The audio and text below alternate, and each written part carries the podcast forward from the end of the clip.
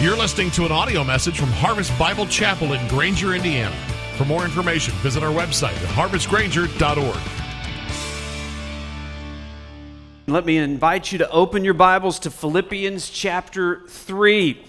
And it is good to be back with you. I have been out of this pulpit for the last 5 Sundays doing things that pastors don't get to do when they're in the pulpit, like learning the names of their children. And realizing you've got awesome kids and visiting your mom in Oklahoma and preparing for the whole next year's worth of preaching. So thanks for that opportunity. And while I've been away, another thing that I've had the opportunity of doing is watching the news. What a joyful thing that is nowadays.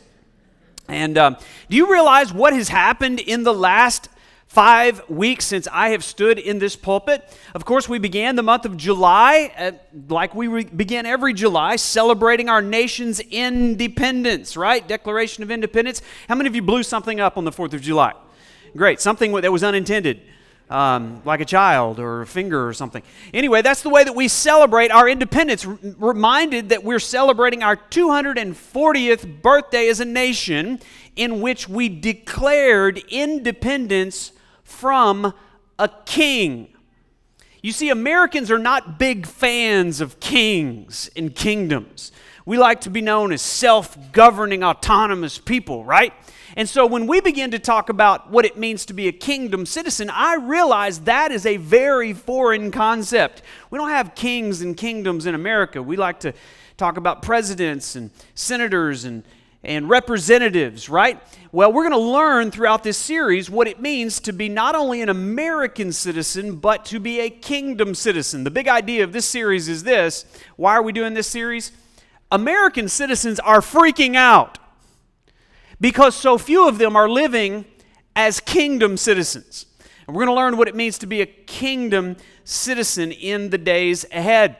And then as we got into the month of July, at the turn of that month, we began to see, even on the news and in social media, things that were happening on the streets, police that seemed to be doing things that were unjust to African Americans in our communities, and how could arrest turn into murder on the streets, and then in response to that, we all saw on July the 7th in the city of Dallas, a sniper that committed that horrible act of violence, killing 5 police officers and injuring 6 others. And then just days after that in Baton Rouge, Louisiana, on July the 17th, another gunman shot and killed 3 more police officers.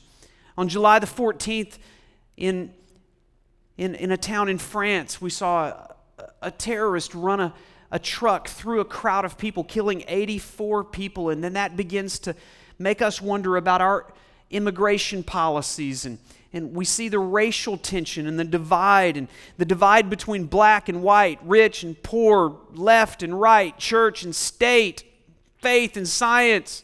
All this divide going on in our country. And of course, in the month of July, the 2 major political parties presented to us their best solutions to all of our problems. And we wonder, as American citizens, as kingdom citizens, what are we going to do about that? Well, I cannot tell you who to vote for, but I can tell you how to vote. Vote as a kingdom citizen. We're going to learn what that means as we unpack this series. It is obvious that the moral fabric of our nation is being torn, and in all honesty, if you interpret what is happening in our country through the lens of Scripture, we would have to say we are experiencing the judgment of God because we have strayed from His laws, His commands, His principles, and as a result, it is hypocritical for us to sing, "God bless America," when so little of America has chosen to bless God. So how do we interpret this as kingdom citizens? We shouldn't expect to get leaders that are any more godly than the nation. At times, what God does in judgment is gives people the leaders they deserve.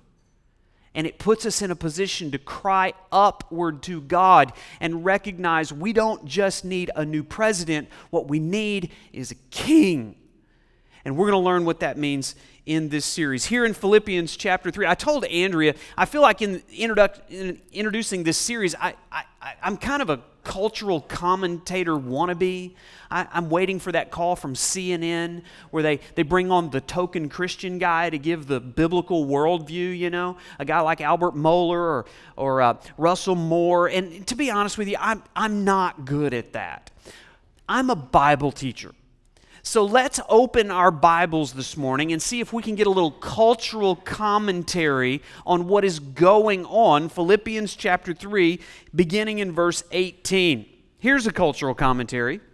For many of whom I have often told you, and now tell you even with tears, many walk as enemies of the cross of Christ. That's what's happening in our land. The population of those who do not love the cross of Christ is increasing, and the population of those who love the cross of Christ is decreasing. We find ourselves as the minority opinion in a land that was founded upon biblical principles. And so we see in verse 19, how's it going to end?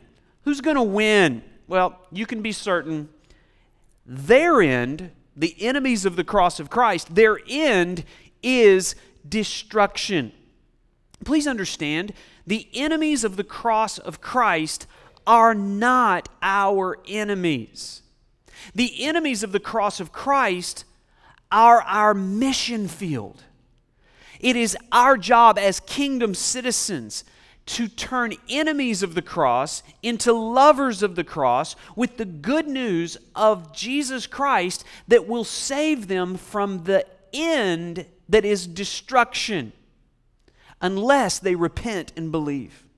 And so our mission field is those enemies of the cross of Christ. Their end is destruction. Their God, with a little g, is their belly. They live for their appetites. They live for what tastes good or what looks good or what sounds good or what feels good, because their appetite is unrestrained by the Spirit of God. Their God is their belly. And then it says, they glory in their shame. To glory in something means to make much of it, to boast in it, to elevate it. And unfortunately, what we see in our culture is so many things being glorified that we ought to be ashamed of. And then it says, they set their minds on earthly things, earthly kingdoms, and earthly kings. Human history shouts this fact. The more fearful people become, the more they clamor for a king to save them. And if we're not careful, at this time in our nation's history, we will look to an earthly king and set our eyes on earthly kingdoms and look for earthly solutions to solve spiritual problems. Spiritual problems can only be solved with spiritual solutions and a king and a kingdom that is not of this world. Verse 20 is our theme verse for the whole series, and it says this: but our citizenship is in heaven, and from it we await a Savior, the Lord Jesus Christ. That's our hope. The hope of the world is that citizens of His kingdom would acknowledge Him as the King of Kings, the Lord of Lords, and get their eyes up and set upon a kingdom that is not of this world. Our founding fathers knew this.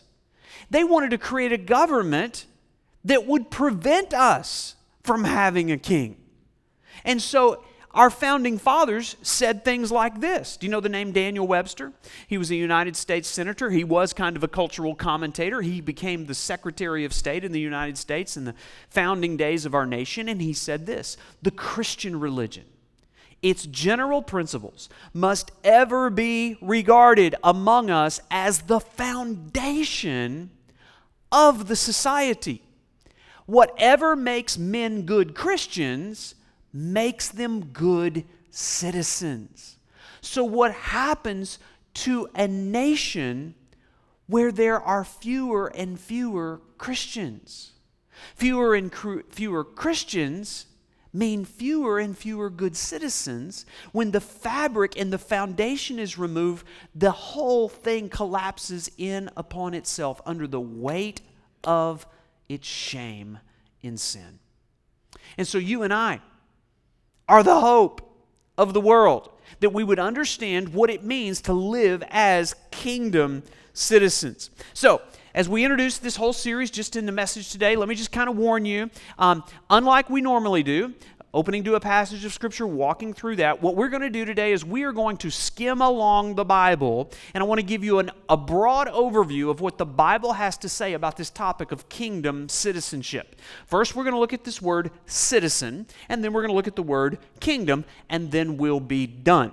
That in no way means this message will be short. That just means we're going to unpack two words, okay? Now, as we understand this, let's first of all begin with this idea of citizen.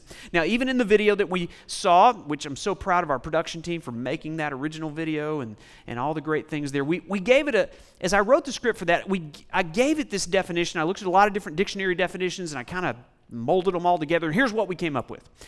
To be a citizen means to be a legal resident of a territory who owes his allegiance to and expects protection from its governing authorities.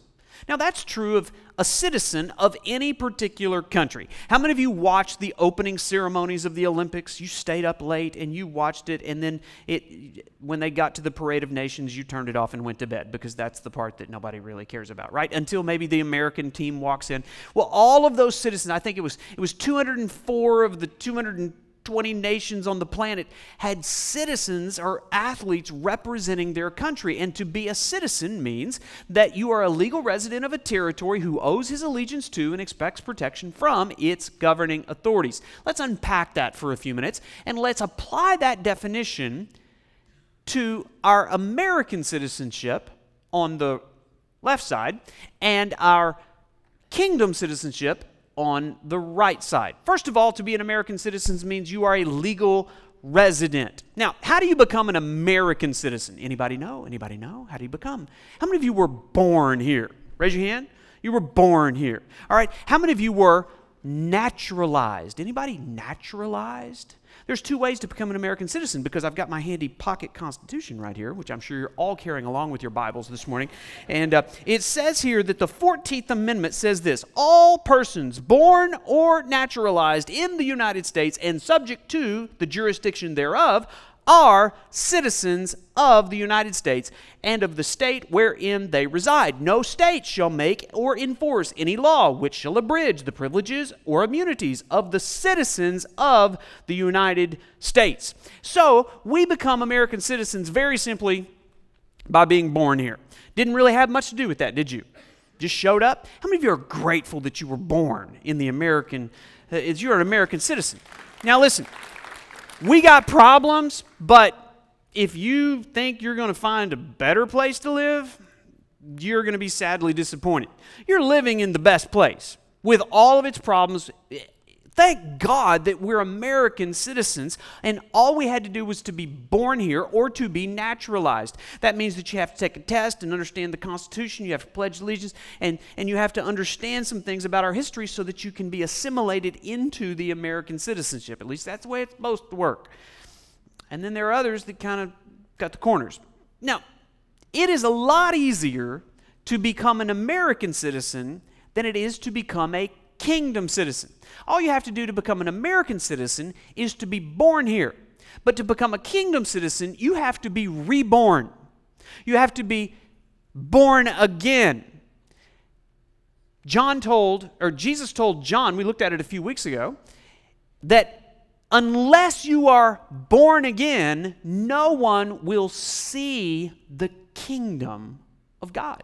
And so you have to be not just naturalized, you have to be supernaturalized. Something has to happen from the outside in to change you from an enemy of the cross of Christ to a lover of the cross of Christ as you understand what happened on the cross of Christ, that He died on that cross in your place as a substitute for your sin. And once you repent and believe that truth, you know what you are? You are born again and you are supernaturalized. And you become a kingdom citizen. I am under no illusion that not everyone in this room has had that happen. Not everybody here is a kingdom citizen. But we have a dual citizenship. You understand? If you are an American citizen and you have been born again, supernaturalized, we are dual citizens. Ephesians chapter 2, verse 19 says, "So then you are no longer strangers and aliens and enemies of Christ, but you are fellow citizens with the saints and the members of the household of God." So are you a kingdom citizen? Have you been born again? If not, we can take care of that at the end of the service here. If you're ready to express your faith in Jesus Christ, pledge your allegiance to Jesus Christ, live for Him, bow and surrender to King Jesus, you can become a kingdom citizen.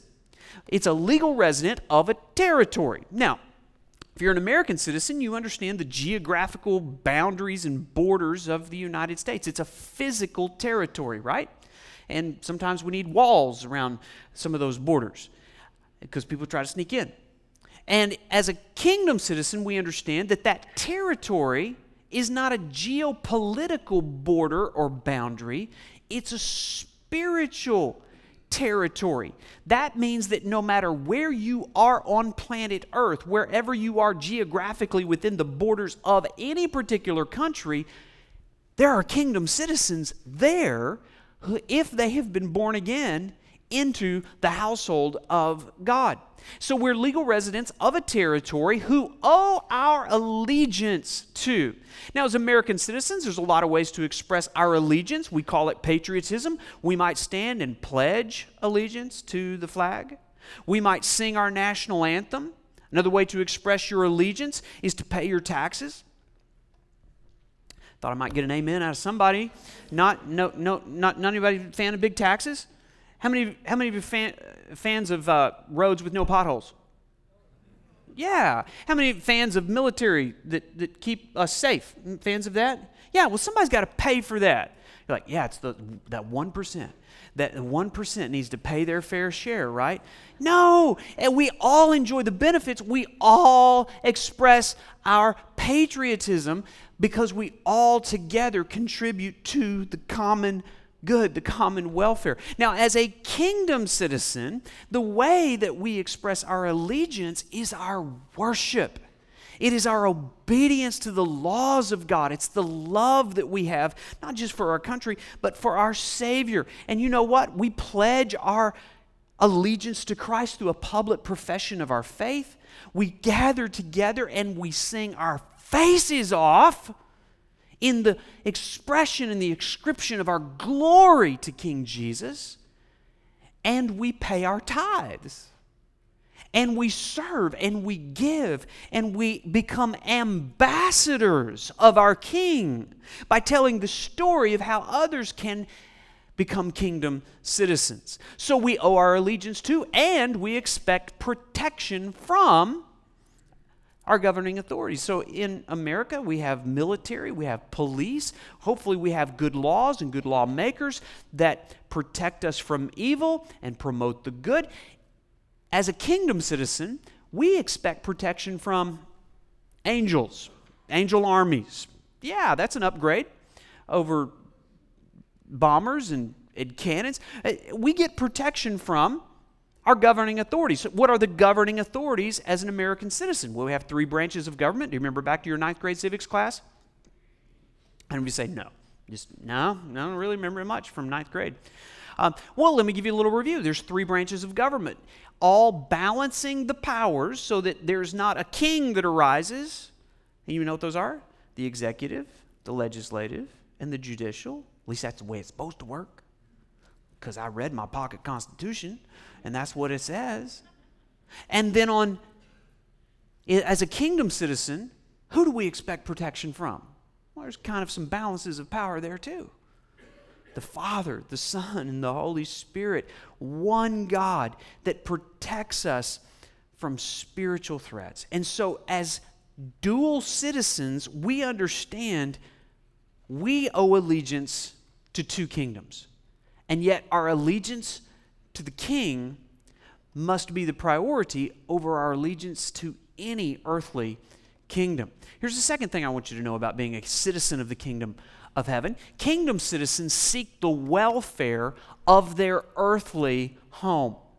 Now, it would be a mistake for us to think, well, America's just going to pot, and I'm just so glad I can come to a church, and maybe I can just kind of stay at home and cut the cable and not listen to the news, and we can just kind of live in the basement and maybe get some guns and ammo and food, and we can just kind of ride this thing out. Listen, this is not the first time that kingdom citizens have felt like they were in the minority or have lived as if they were in exile so far from our kingdom.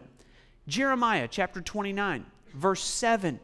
He's writing to a people under the judgment of God who have lost their religious freedom. They have lost their influence in their earthly kingdom. They are living as slaves and exiles, a minority group, in a country filled with the enemies of God.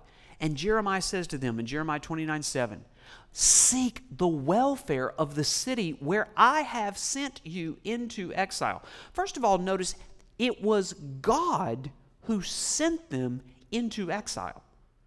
That was his judgment coming upon them.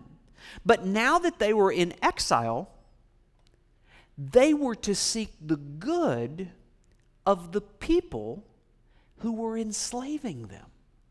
And they were to pray to the Lord on its behalf. Some of you say, yeah, I pray all the time for the president. But you're praying imprecatory prayers.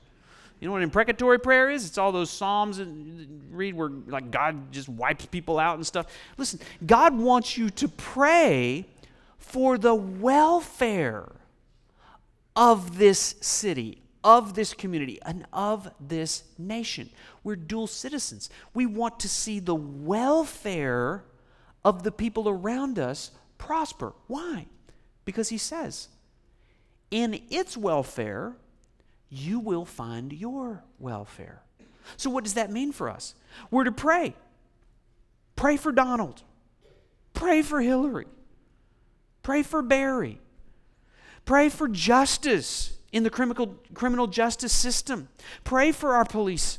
Pray for minorities. Pray for righteous laws to be passed. Pray for court rulings that promote human flourishing and create strong families where a biological father is married for a lifetime to his child's biological mother because it promotes the flourishing of children who become adults, who will become fathers, so that the welfare of that family creates the good in the community, and other people don't have to give welfare because there's a strong family there.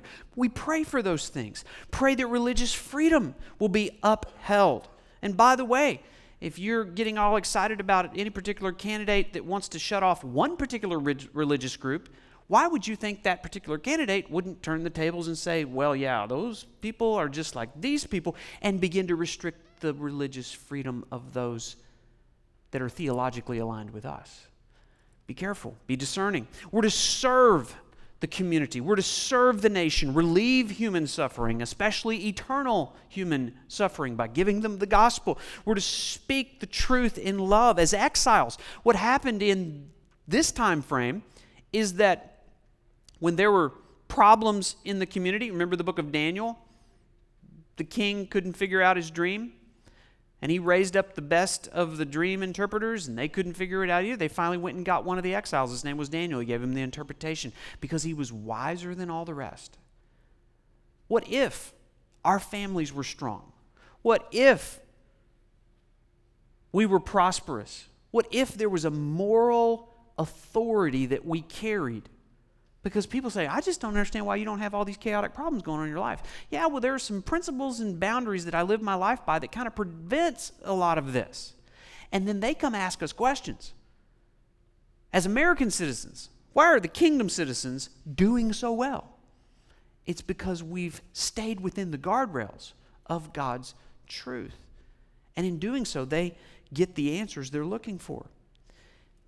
And we need to express our will for godliness and character through things like political elections. I've heard some people say, man, I'm looking at the candidates and I'm like, I'm not finding any particular candidate that I think is really aligned. I am understanding that. I don't know who I'm going to vote for, but I guarantee you I will vote. I may write in Nathan Scroggins or Micah Clutinati or somebody. I don't know. Why are you going to vote? Because I still can. And I have brothers and sisters in Christ living under incredible persecution who don't have any voice in who governs them. How am I going to meet them in heaven? And they look at me and say, you had a vote and you didn't use it? 20 years from now, are you going to be able to look into the eyes of your children who have lost their right to vote because they believe in Jesus Christ and stand for truth? And they're going to look at you and say, you had a right to vote and you didn't use it? We seek the welfare by the voice and the one vote. I am under no illusion that me going into that ballot box and casting my vote is going to sway the election in any particular way. But it is a gift that the founding fathers gave us, and we should vote. So as kingdom citizens, we seek the welfare of our earthly home, and then this, kingdom citizens are homesick for their eternal home. Remember when you were 12 years old and you went off to camp and you just were so desperately sick for mom and dad? You really didn't have much appreciation for them while you were at home. But then when you got to camp, you realized mom and dad were awesome and they had money and they provided things that you couldn't provide for yourself. And it's like, I just wish I was there. Or some of you who have lost a parent or a loved one and they've gone on to heaven and you miss them so much. And it's almost as if I just wish I could see them. I wish I want to be there. Well, of course you do. Because as kingdom citizens, we realize this world is not our home. Look at this verse, Hebrews chapter 11. They, speaking of we, they are seeking a homeland. They desire a better country that is a heavenly one. Therefore, God is not ashamed to be called their God, for He has prepared for them a city. Anybody want to vote for a better country? It's like, I'd like a better country. Yeah. Well, on an earthly scale, you're living in the best one, all right? But on a heavenly scale, we as kingdom citizens are looking forward to the upgrade. And do you know what's happening in that heavenly homeland? There's no Alzheimer's. There's no cancer. There's no sin. There's no middle school. I thought I might get an amen. There's no middle schoolers in that homeland. It's a complete upgrade. There's nothing to learn. There's no school. You will have all the knowledge that God wants you to have in that homeland. There's no threats. There's no enemies. There's no sickness. There's no disease. God will wipe away every tear. Why would we not be homesick for that place? That's the purpose of this series, to understand that the kingdom of God transcends the kingdom of this world, and we should long to be a part of that homeland. So let's talk about the second word. That was citizen. Second word, kingdom. Kingdom citizen. What is the kingdom of God? And here's the real question. I don't really understand the kingdom, so help me understand that. Glad to do so. The kingdom of God is this. Here's the definition. It is simply the rule and the reign of God that transcends all other kingdoms. The rule and the reign of God. I remember seeing this word. As a matter of fact, if you would do a word study on this word kingdom through your Bible, you would be absolutely shocked how often this term appears in our Bibles. When we walked through the book of Matthew in 74 weeks a few years ago, if you were here for that, that whole book simply tells us, it reveals for us what is going on in the kingdom and how important the kingdom is to our daily lives. But this is what we believe as kingdom citizens. It is this, that the Lord has established His throne in the heavens, and His kingdom rules over all nations, all leaders, all families, all husbands, all middle schools, all middle schoolers, all churches, all pastors, all presidents, all elections. There is nothing that happens outside of God's control. There is not one square inch in the universe over which God is not completely and sovereignly exercising His kingship. He rules from a throne. And it is not a problem for Him. He's not exhausted. He's not worried. He's not anxious. He rules the universe on the throne with His feet up. It's not a problem. And then this from Psalm 145, your kingdom is an everlasting kingdom. Not only does it have universal dominion, but it has endless control over time. Your kingdom is an everlasting kingdom, and your dominion endures throughout all generations. And so we have hope. Right before those verses, it says this, they shall speak of the glory of your kingdom, and tell of your power, and make known to the children of men your mighty deeds, and the glorious splendor of your kingdom. That's what I want to do with the rest of the message. I want to make known to you the glorious splendor of His kingdom. So let me give you a little biblical history. Matter of fact, the history of the world in about 3 minutes, okay? God created everything. God chose a people, a family, and through the line of Abraham, He created a great nation. It was His promise that His descendants would outnumber the sands of the sea. And so He creates this kingdom, the nation of Israel, and He sets it up to govern it as a theocracy. God as king gives them His law and says, here's the way I want you to live. And for a period of time, they tried that. And then after a while, they became prosperous, and they became a big, bad nation, and they looked around, and they realized all the other nations around them had kings. And so the people began to demand a king. They went to the prophet Samuel, and in 1 Samuel chapter 8, we learn that the people said this, now appoint for us a king to judge us like all the other nations. It's like a kid walking through the toy aisle at Walmart. I want a toy. Everybody else has a toy. Why can't I have a toy? And so the people say, we want a king. Give us a king. We want to be like everybody else. Why can't we have a king? And Samuel said to the Lord,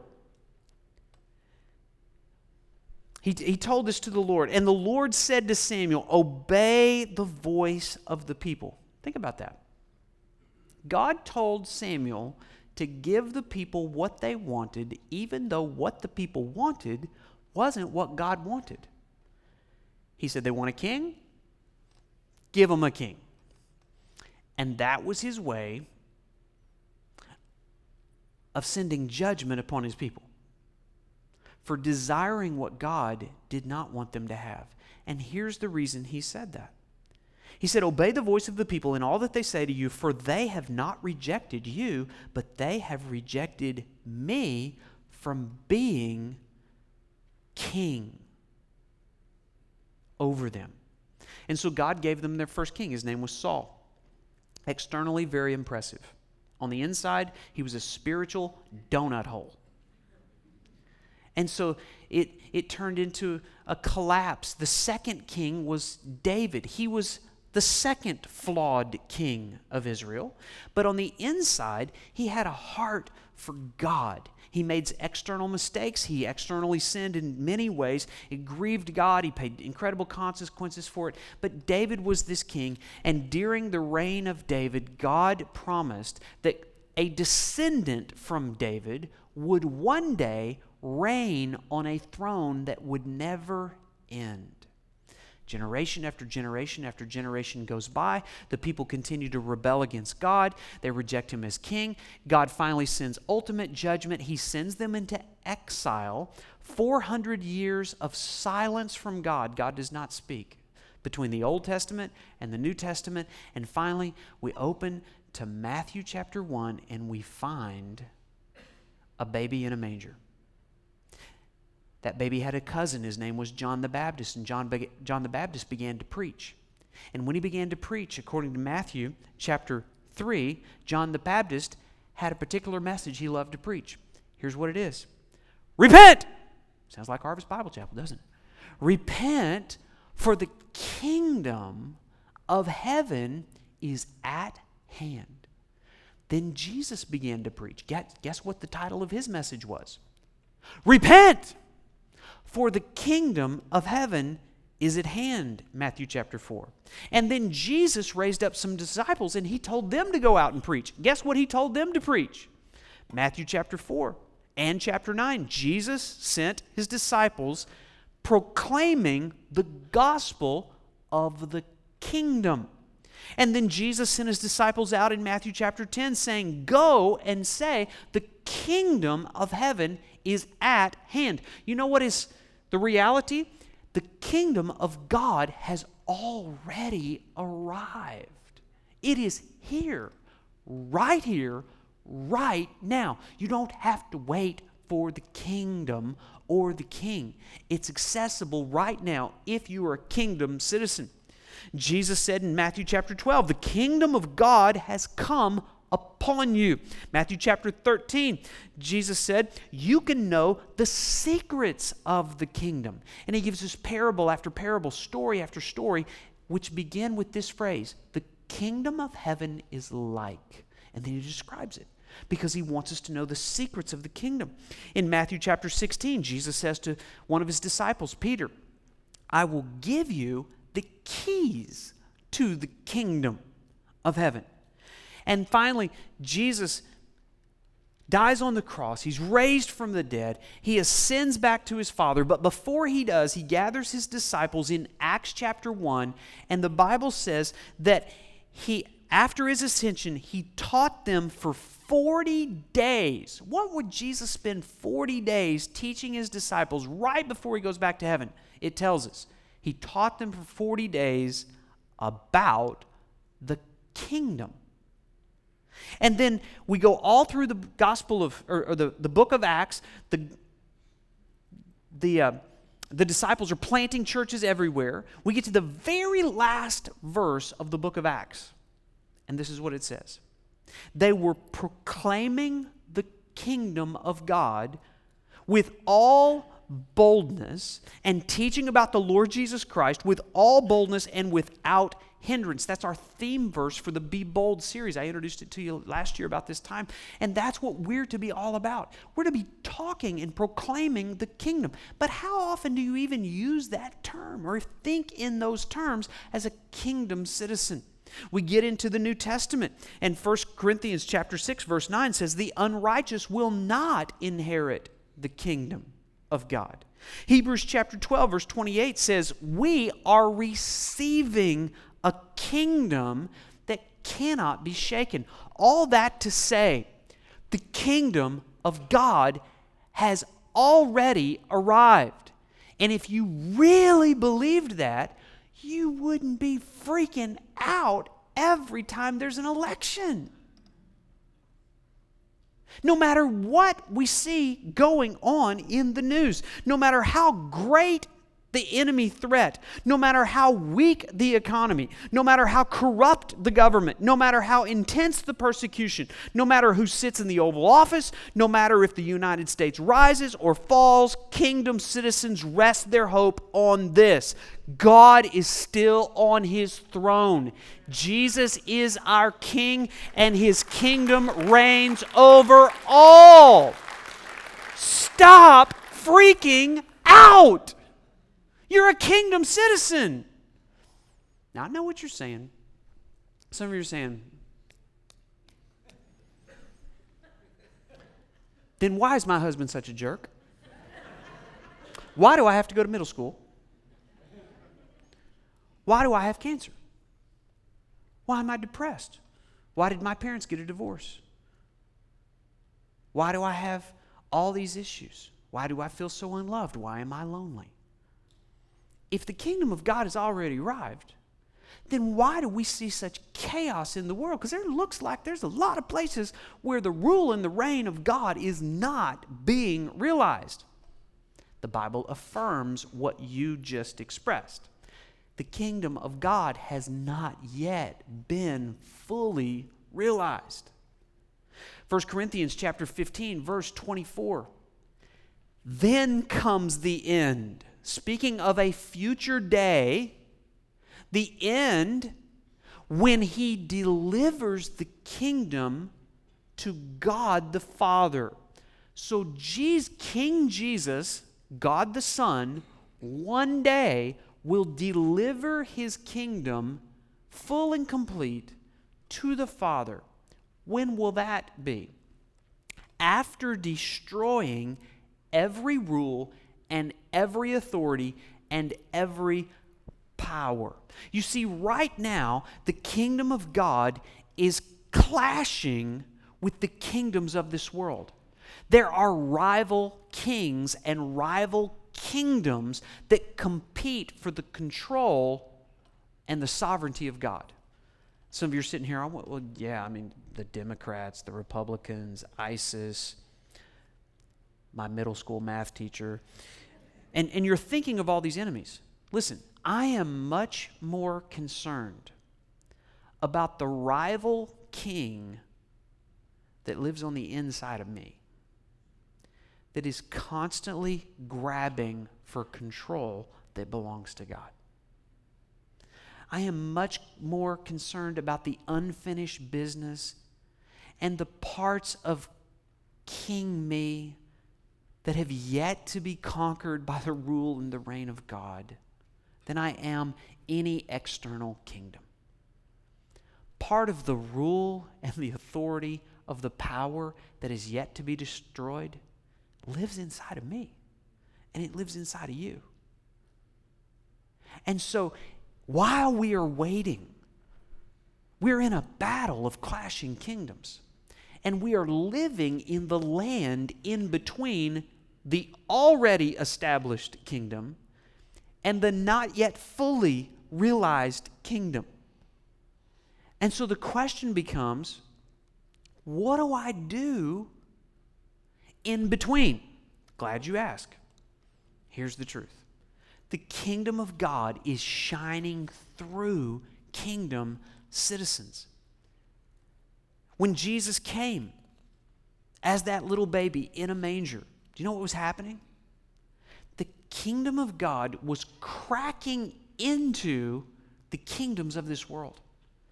And with every word Jesus spoke, there was a crack in the kingdoms of this world. And the kingdom of God was shining through that crack. And with every miracle he performed, it was the rule and the reign of God happening on earth as it was already happening in heaven. With every demon he cast out, it was a preview of coming attraction for the day that one day all enemies will be vanquished.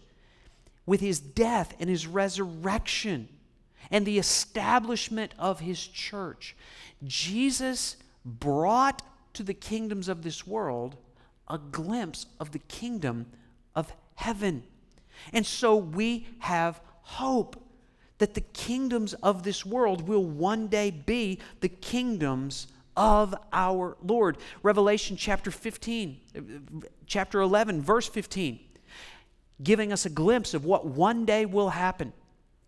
There were loud voices in heaven saying, "The kingdom of the world has become the kingdom of our Lord and of his Christ, and he shall reign forever and ever." Revelation chapter 12, verse 10. "Now the salvation and the power and the kingdom of our God and the authority of his Christ have come." So we're waiting for that day, and yet while we wait, what did Jesus tell us to pray?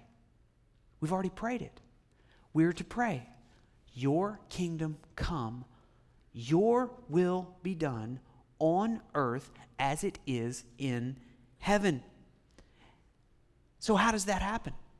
Do you understand that wherever you are on earth, whatever your physical address is, wherever this church meets together, it is possible for the kingdom of God to come and be more fully realized on this particular section of earth as we pray that God would send his kingdom? So how does that happen? It's when we seek first the kingdom of God. Do you know Matthew 6:33? You seek first the kingdom of God and his righteousness, and all things will be added to you. We're to seek more of his reign, more of his rule, more of his will, more of his ways in our lives, the kingdom of our hearts. We're to pursue with the greatest philosophy a life that God says is righteous. And when we pursue what is righteous, the kingdom of God comes to that particular section, and the will of God is done on that lot of earth as it is being done in heaven. Not self-righteousness, but supernatural righteousness. And when the kingdom of God comes and invades the territory of my heart, the stronghold of my little kingdom bows to his authority. And the kingdom of God comes right here, right now. There is a sense in which we will experience the kingdom fully realized only then, only there. But when we pray, "Lord, your kingdom come, your will be done on earth, in me, in my church, in my family, in my nation, as it is being done in heaven," then there's another crack in the kingdom. Every time you hear the word of God, you lean into it and you listen and obey and you change your life. Do you know what happens in your life? The kingdom of God comes right here, right now. Every time you express love for someone it is hard to love, do you know what happens? The kingdom comes. And the will of God is done on earth as it is being done right now in heaven. Every time you forgive someone who doesn't deserve it, every time you serve your spouse, your children, your church, the kingdom of God comes on earth. Every time you tell someone the good news of Jesus Christ, every time you deny your flesh and you direct your passion solely to Christ, every time you restrain your flesh and put your sexuality within the boundaries of his will, the kingdom of God comes to your sexuality, and his will is done on earth as it is being done in heaven. Every time a teenager submits to the authority of his parents, every time a church is planted, every time a disciple is made, every time praise is sung, every time an older saint endures sickness and hardship and loneliness with joy rather than being bitter and grumpy and complaining, the kingdom of God comes to that nursing home, or comes to you in your loneliness, and the will of God is done on earth as it is being done in heaven. Every time you crush anger, fear, anxiety, and bitterness with the overwhelming hope and love and joy of being a kingdom citizen, the kingdom of God comes. And every time we erupt with praise and sing our faces off to our King, the kingdom of God comes to that people, and it's fully realized on earth as it is in heaven, in that moment, in that spot. Are you a kingdom citizen? Then stop freaking out. I want you to stand with me right now. I want you to bow your heads. And we're going to do what we just said happens. We're going to pray that the kingdom of God would come even as we close this service. If you're not a kingdom citizen, you should become one. You should come and bow your heart to King Jesus. The Bible tells us that we are to receive the kingdom as little children, dependent completely on the protection of our King. Let's bow our heads. Lord Jesus, we acknowledge that you rule and reign over all. And this morning, as we gather as kingdom citizens, our hearts grieve. We bring to you our fear, our anxiety, our confusion. And God, we want to go on record by saying our hope is not in a presidential election. Our hope is not in the laws of man. Our hope is in you. And God, would you convince us of what we have read, we have studied. Our citizenship is in heaven, and from it we await a Savior, the Lord Jesus Christ. And so, God, would you hear our praises as we finish today? It is true that all glory, all honor, all wisdom, all power, all authority belongs to you. And so, God, receive our worship this morning. You are King. We are citizens of your kingdom. Calm our hearts. Replace the fear and the anxiety with joy and hope, confidence of knowing our protection comes from you. We pray in the name of King Jesus. Amen.